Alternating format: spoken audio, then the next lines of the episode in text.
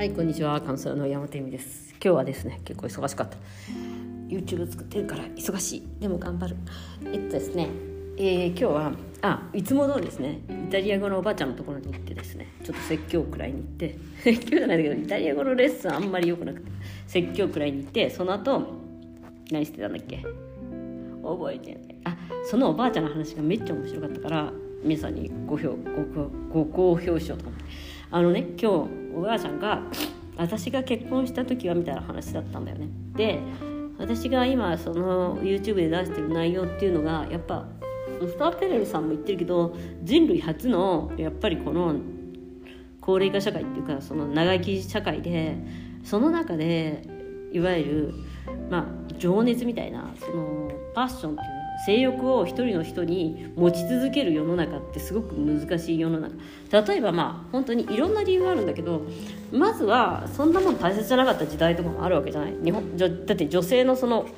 まあ銀行口座が持てないみたいな時代もあったわけだからまだうちのおばあちゃんの時代はね。なおかつ女性が男性を選ぶとかいう時代はなかったわけじゃん。そういうふうに。ねだって財産ない選挙権ない何もないみたいな。どうにかして結婚してもらわないとあの人人格なしみたいになっちゃうわけだからそういう意味ではうんやっぱりその結婚っていうものの在り方っていうのが今まで違ったっていうこととやっぱりそのえっ、ー、と携帯とかさ、まあ、テレビとかもそう言われてるけどいろんなものがその増えて性の形もいろいろ変わっちゃったからとりあえずお母さんとしかできないとかさそのエロ本とかもちゃんとさ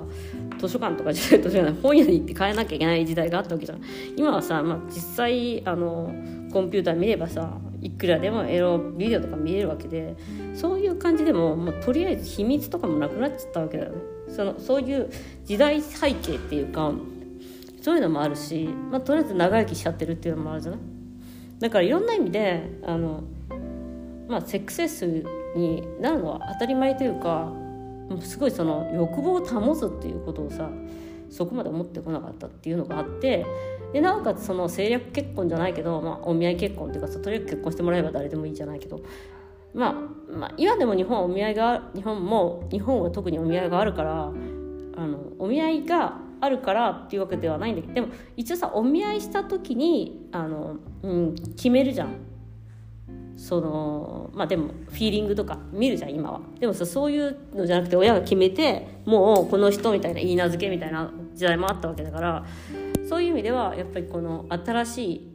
時代の問題みたいなのもあると思うんだよね。でだからその人類初の試みはこんなに長い間その欲望を保たないと夫婦関係が成り立たないっていうかそのいろんなものを探してるんじゃないかみたいな話をしたんだけれどもその中でそのおばあちゃんが言ってたのが私は26だったかな。の時に結婚なさってるんですよ。24日7の時ね。でその時に、えっと、大学卒業が24日長ででその同じ月の何日後かに結婚なさったっていう話だったんです、まあ、イタリアだから結構まあ長いなと思思うんだけどまあいろいろ理由はあったんでしょう。22歳の時にご両親を亡くしていてなんかその時代なんてでやっぱりご両親を亡くすと何もなくなっちゃうんですよ。その勉強なんかしてる暇ないっていうか。でもちろんそのおおじさんとかおばさんのところにお世話になったらしいんですね。亡くなった後は。おじさんのところの屋根裏部屋に住ませてもらうみたいなさ。なんかそういうのだったらしいんだよね。でやっぱり、えっと、すごいなんか家族一同がその自分の旦那さん私も知ってる方なんでもう亡くなった方なんですけど旦那さんがやっぱり普通に、えっと、職を持っていてしかもそれが2つ職を持っていてなんかそのことで3つ年上でちょうどなんかシングルで、まあ、その時代だからさ10代で結婚するとかさ20代前半で結婚するのは当たり前だったわけでそれがなんと20代も後半にもなっているにもかかわらず結婚相手が見つかってそれもすごいいい人。お金も財産もあってみたいな。もうこんな夢みたいな話はないみたいな。奇跡奇跡みたいに言われてすごい押されて結婚したらしいの。でもなんかやっぱおばさんとことかにえっとお世話になってるからそんなにいやあの嫌ですとか言えなかったなっていうのを今言っていてえじゃあ政略結婚みたいな感じって言ったら、まあ、そこまでではないけどみたいな話だったのね。でなんかそれがすごい気になってどういう感じなんだろうなみたいなそういう時ってみたいな話をしてでそこが気になったからちょっと聞いたんだよね。たらなんかおばおばあちゃんはそのえーと、いや私はもうあの時に戻るんだったら、まあ、何年かとかお付き合いはしたかもしれないけど、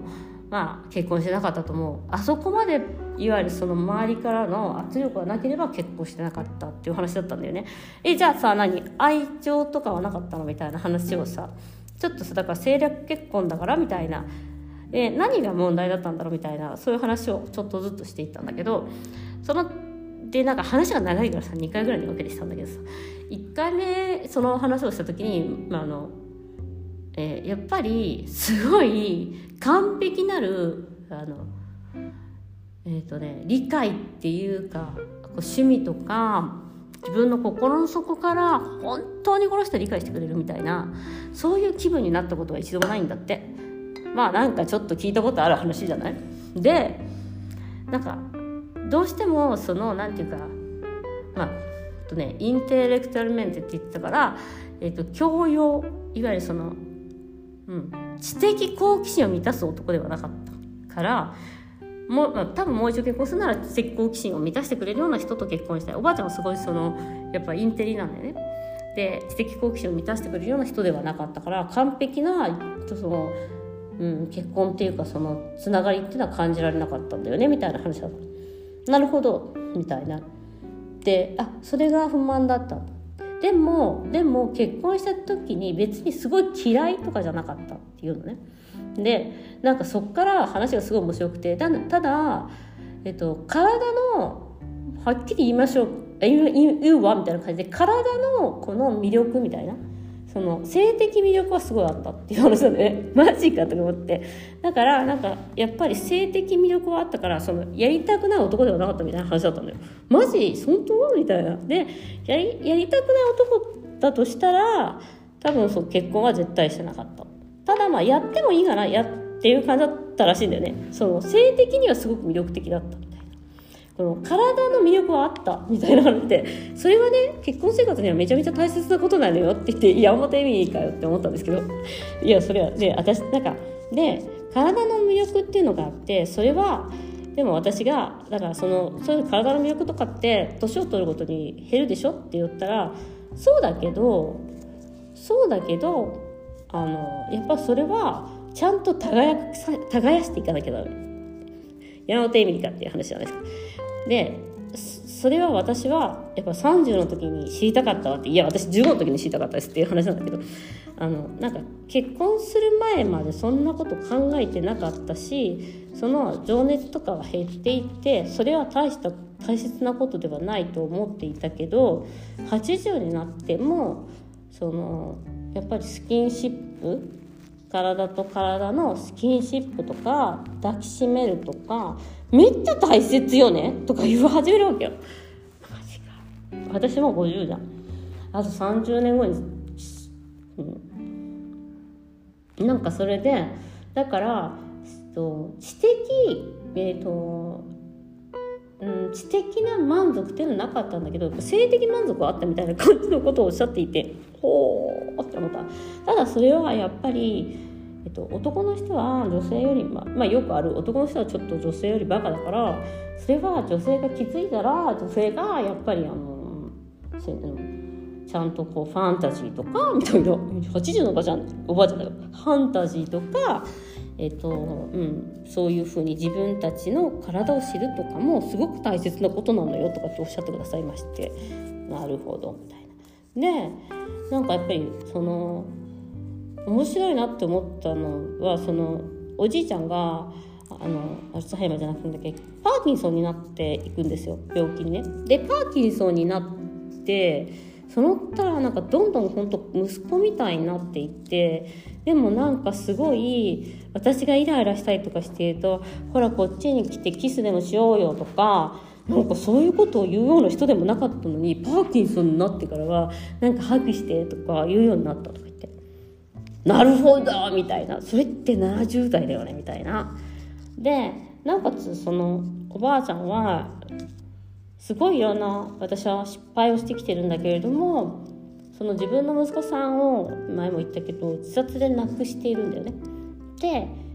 そのやっぱりその時に2人その